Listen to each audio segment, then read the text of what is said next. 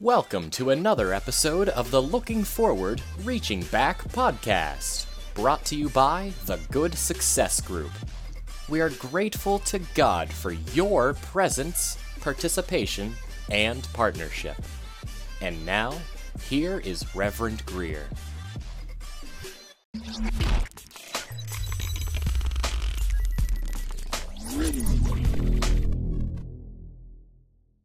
Before we get into the Word of God, let us have a brief moment of prayer.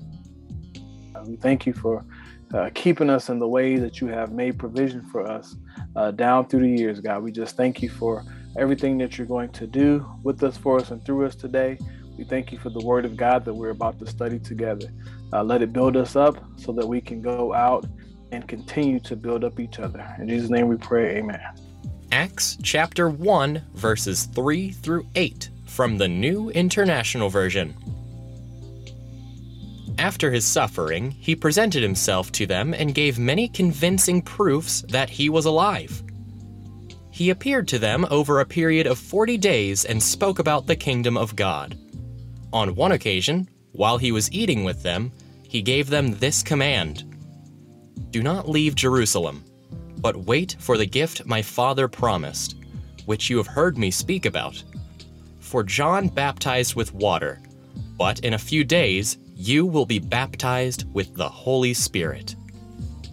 Then they gathered around him and asked him, Lord, are you at this time going to restore the kingdom of Israel? He said to them, It is not for you to know the times or dates the Father has set by his own authority, but you will receive power when the Holy Spirit comes on you, and you will be my witnesses in Jerusalem and in all Judea and Samaria, and to the ends of the earth. This is God's word for God's people. Coming from this first chapter in the book of Acts, we want to speak from the subject today stay, wait, power. Stay, wait, power. As always, we'll give a little background information into the text that we're coming from. The book of Acts opens with a reminder Luke, the beloved physician, had written previously to Theophilus, a writing that we have come to know as the Gospel according to Luke. In the last verses of that Gospel, Luke had told Theophilus that immediately prior to his ascension, the Lord Jesus had promised his disciples that they would be baptized with the Holy Spirit. Now, Luke is going to continue that narrative. So he goes back to this thrilling promise as a starting point. And it is very fitting that he should do so because in that promise of the Spirit lay concealed in seed form all of the spiritual triumphs that we will see unfold in the book of Acts. Because while this book is called the book of the Acts of the Apostles, it really is about the acts of the Holy Spirit. Luke describes his gospel as the former account or the first book. In it, he had recorded the things that Jesus had begun both to do and to teach. In Acts, he carries on the record by recounting the things that Jesus continued to do and teach through the Holy Spirit after his ascension. Luke wants to make sure that his readers notice that the Lord's earthly ministry was one of both doing and teaching. It was not doctrine without duty, it was not creed without conduct. The Savior was the living embodiment of all that he taught. In other words, he practiced what he preached. Amen. Theophilus would remember that Luke's previous book ended with the account of the Savior's ascension, here described as being taken up. He would also recall the tender last instructions that the Lord had given his 11 disciples before he returned to his Father in heaven. And that's where we pick up the narrative today, starting in verse 3 of chapter 1. We are told that during the 40 days between his resurrection and ascension, the Lord had appeared to his disciples many times, offering them the strongest possible proofs of his bodily resurrection. Remember, in our recent compelled sermon series, we explored some of the ways that Jesus aimed to compel his disciples to truly believe so that they will become his witnesses. Amen. Amen. And this ideal of being the witnesses of Christ is a key motif in the book of Acts. And we'll come back to that in a few minutes. But also during this time, Jesus discussed with them the affairs of the kingdom of God. His primary concern was not with the kingdoms of this world, but with the realm where God is acknowledged as king, capital K. Now, to be sure, the kingdom is not to be confused with the church. The Lord Jesus offered himself to the nation of Israel as king, but was rejected by them. His literal kingdom on earth was therefore postponed until Israel repents and receives him as king. And that's going to happen one day, my friends. But at this present time, King Jesus does have an invisible church on this earth, and it is made up of all who profess allegiance to him. The church is something entirely new, and it was not the subject of the Old Testament prophecy. It is composed of all believers from Pentecost unto the rapture. As the bride of Christ, the church will reign with him in the millennium and share in his glory forever. Christ the King will return at the end of the great tribulation, destroy his foes, and set up his reign of righteousness over the whole earth. Although his reign from Jerusalem will last for only 1,000 years, the kingdom is everlasting in the sense that all of God's enemies will have finally been destroyed and he will reign eternally in heaven without opposition or hindrance. In verse 4, Luke now relates a meeting of the Lord with his disciples as they assembled together in the room in Jerusalem. The risen Redeemer commanded them to remain in Jerusalem. Now, they may have wondered why Jerusalem, of all of the places that you could have chosen, Jesus, why do we have to stay in this place? To them, this was a city of hatred, of violence and persecution. And yet, this is the place where Jesus commands for them to stay. He commands them to stay here because there was more works of God to be done. Yes, indeed, the fulfillment of the promise of the Father would occur in Jerusalem. The coming of the Holy Spirit would take place in this very city where the Savior had been crucified. In this same city, the presence of the Holy Spirit would bear testimony to humans' rejection of the Son of God. The Spirit of truth would reprove the world of sin, righteousness, and judgment. And this would take place first in Jerusalem. And the disciples would receive the Holy Spirit in the very city where they themselves have forsaken the Lord Jesus and fled in efforts to save their own lives. In other words, they will be made strong and fearless in the same place where they had shown themselves to be weak and cowardly. Sometimes we think we got to move around and go somewhere else different for things to get better, for God to empower us and to use us. But oftentimes, God is saying, Nope, stay right there. Same place where you fell, the same place where you messed up, that's the same place where I'm about to empower you and elevate you. Amen. This is why they are told to stay. Now, to be sure, this was not the first time that the disciples had heard about the promise of the Father from the lips of the Savior. Throughout his earthly ministry, and especially in his upper room discourse, he had told them that the Helper would come. Now, in his last earthly meeting with them, he repeats the promise and talks about the gift that is on the way. Even before Jesus had disciples to pass along this information from his Father to, John the Baptist had also preached about the coming of the Holy Spirit. And some, if not all of them, had already been baptized by John with water. But John's baptism was only outward and physical. That baptism identified them outwardly with the repentant portion of the nation of Israel.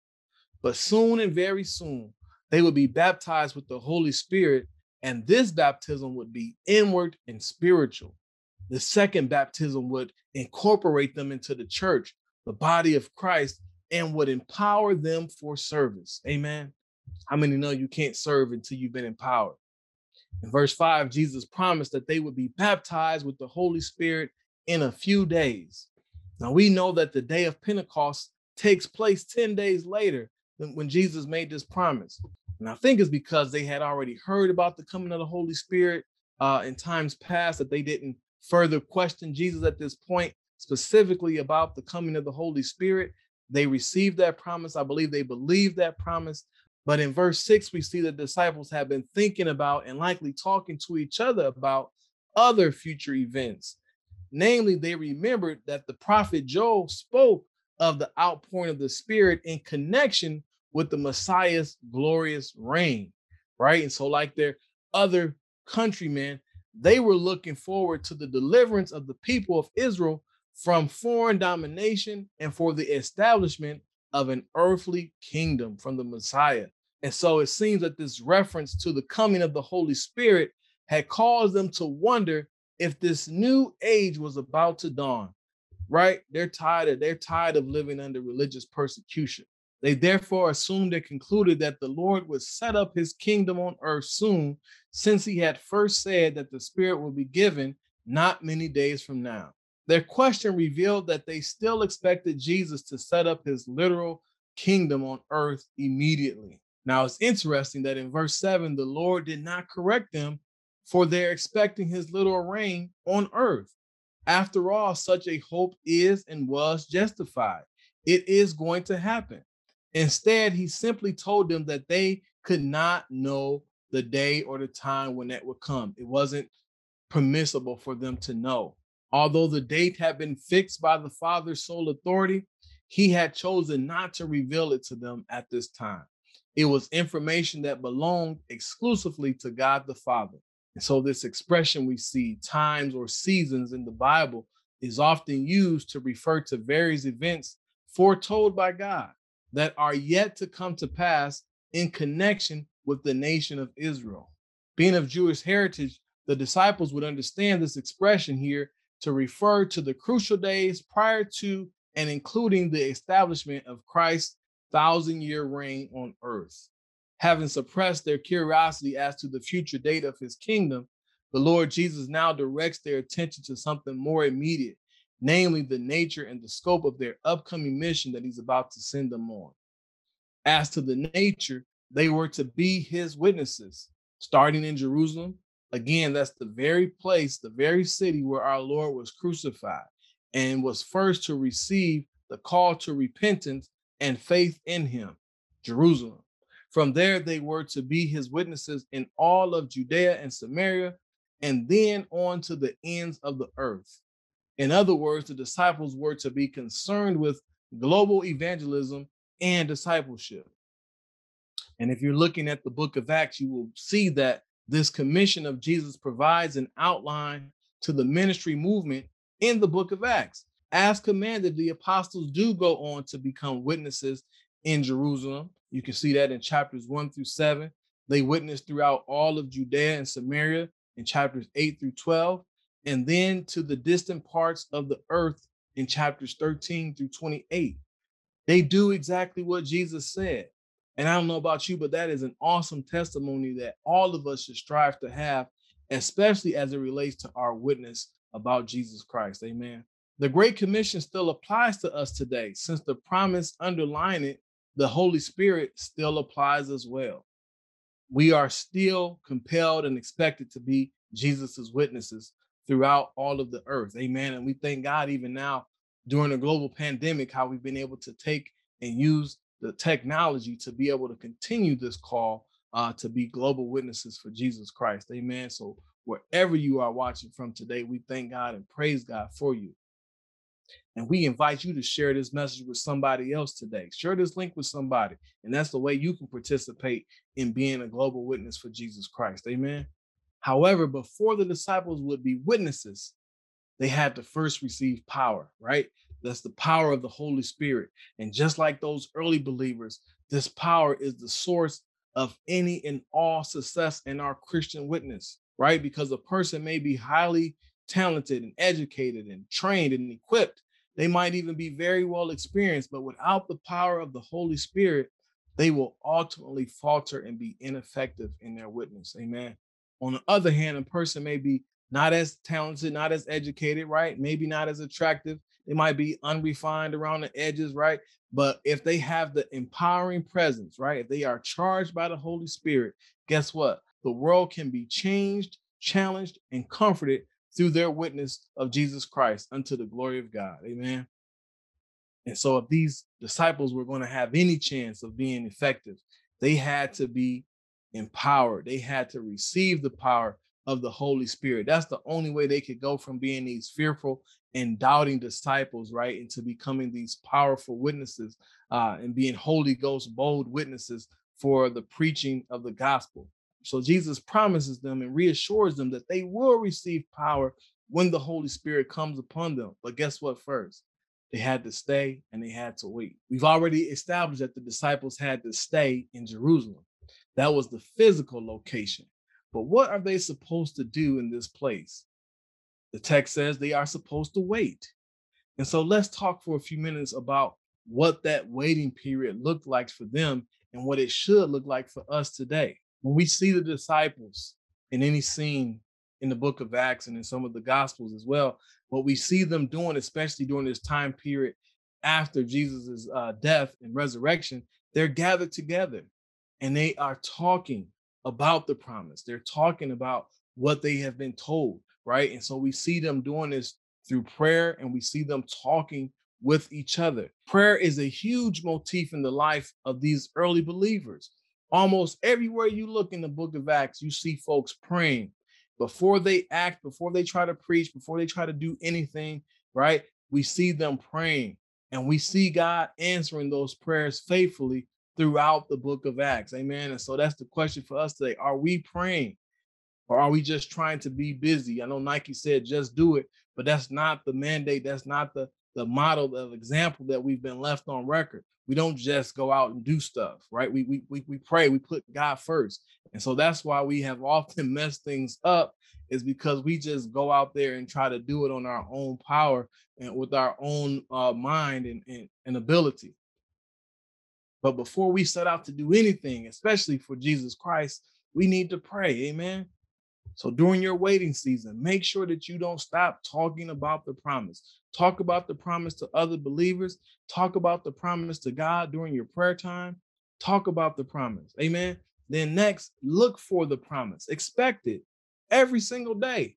Jesus said that it would be coming within the next few days. He said it was going to be a short period of time. Any day now, essentially, expect what God said is going to happen.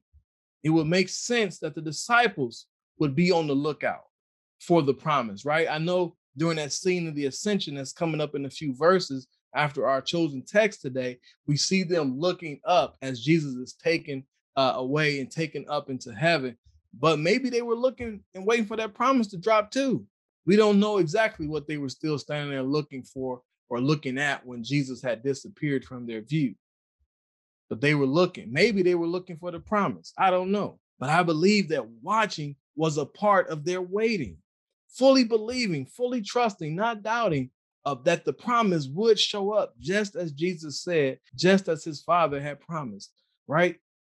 They were looking with this great expectation, even more than we look for a package that we're expecting from Amazon, all right? Maybe we ordered Jimmy John's for lunch and you're expecting that food delivery and you start looking for it.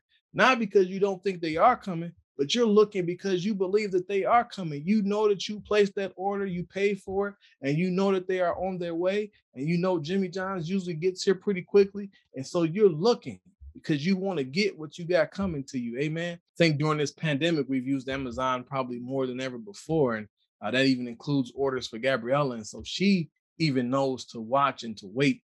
Uh, and she talks about the promise. If dad or mom said they're going to get her something and we ordered it, she believes it's coming.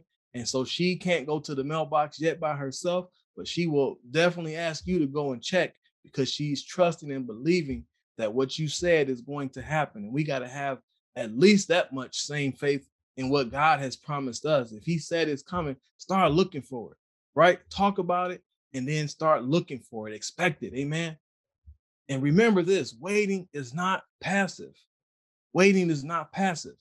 Leading up to the Pentecost moment that comes a few days later, the text tells us that the believers were gathered together and they were praying in unity. Amen. And so that applies to us today too. Every time we gather for service, whether that's online or in person, whether we're talking about Bible study or church school, our prayer service, whenever we gather, that's a part of our waiting process. Amen. We're not just sitting around. We're not just uh, twiddling our thumbs. We are busy. Anytime that you, uh, uh, uh, uh, you know, render service unto the Lord. Maybe you like going down and serving uh, at the food bank or something like that. That's a part of your waiting process. Amen. It's active. Every time you open your mouth to witness for Jesus, that's a part of your waiting season. Amen. And then lastly, I would say, uh, be ready to receive it, right? Make room to receive what God has promised you. Make room in your heart, make room in your mind, make room in your life, make room in your emotions.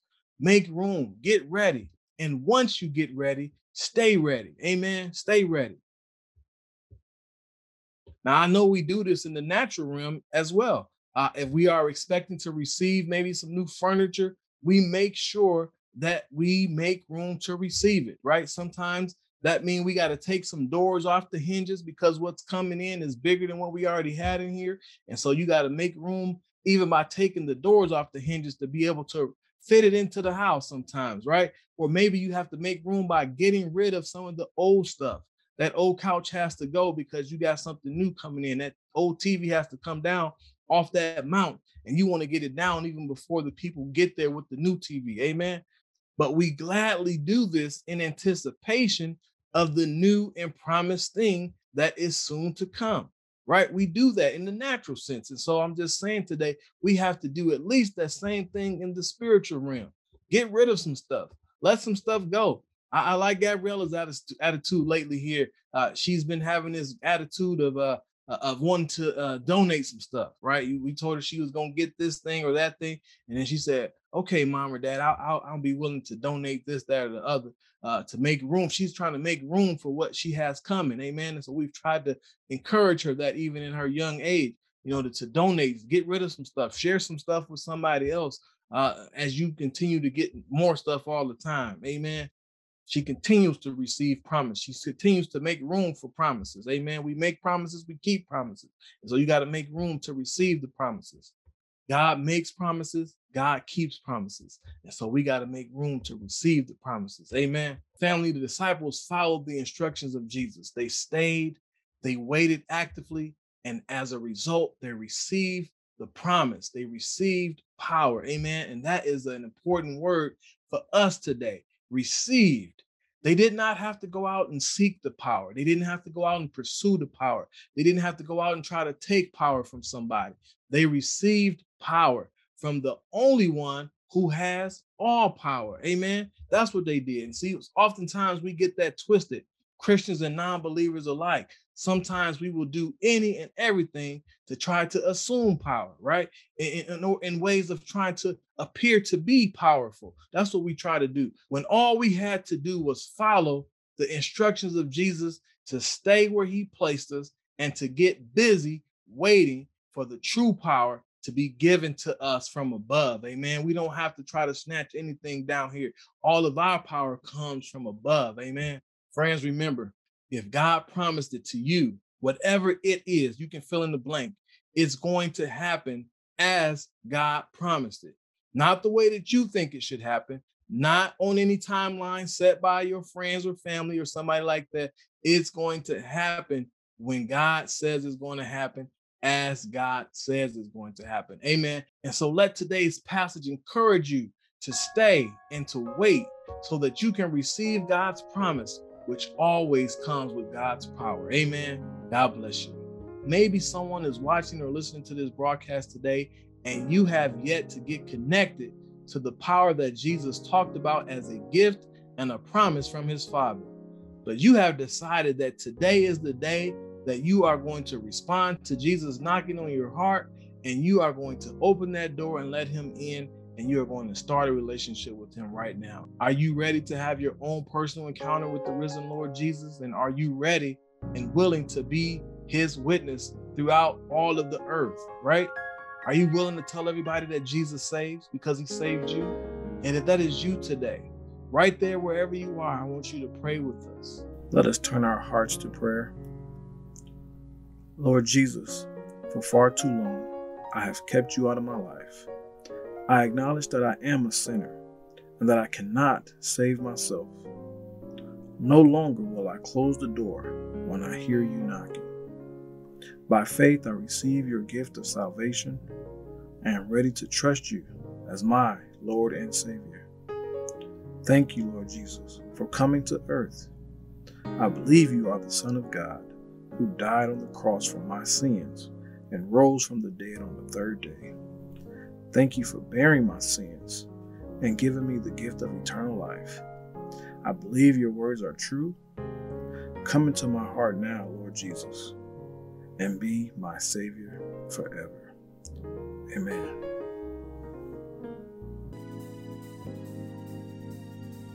The Good Success Group would like to thank you for listening to and sharing this episode of the Looking Forward, Reaching Back podcast. If you have not already done so, please consider subscribing to this podcast so you can be notified of any future programming. And to sponsor future episodes of the Looking Forward, Reaching Back podcast, please click on the support button or connect with us via Cash App or PayPal. The information to do so is listed under the description for this episode. We thank you so much for your support.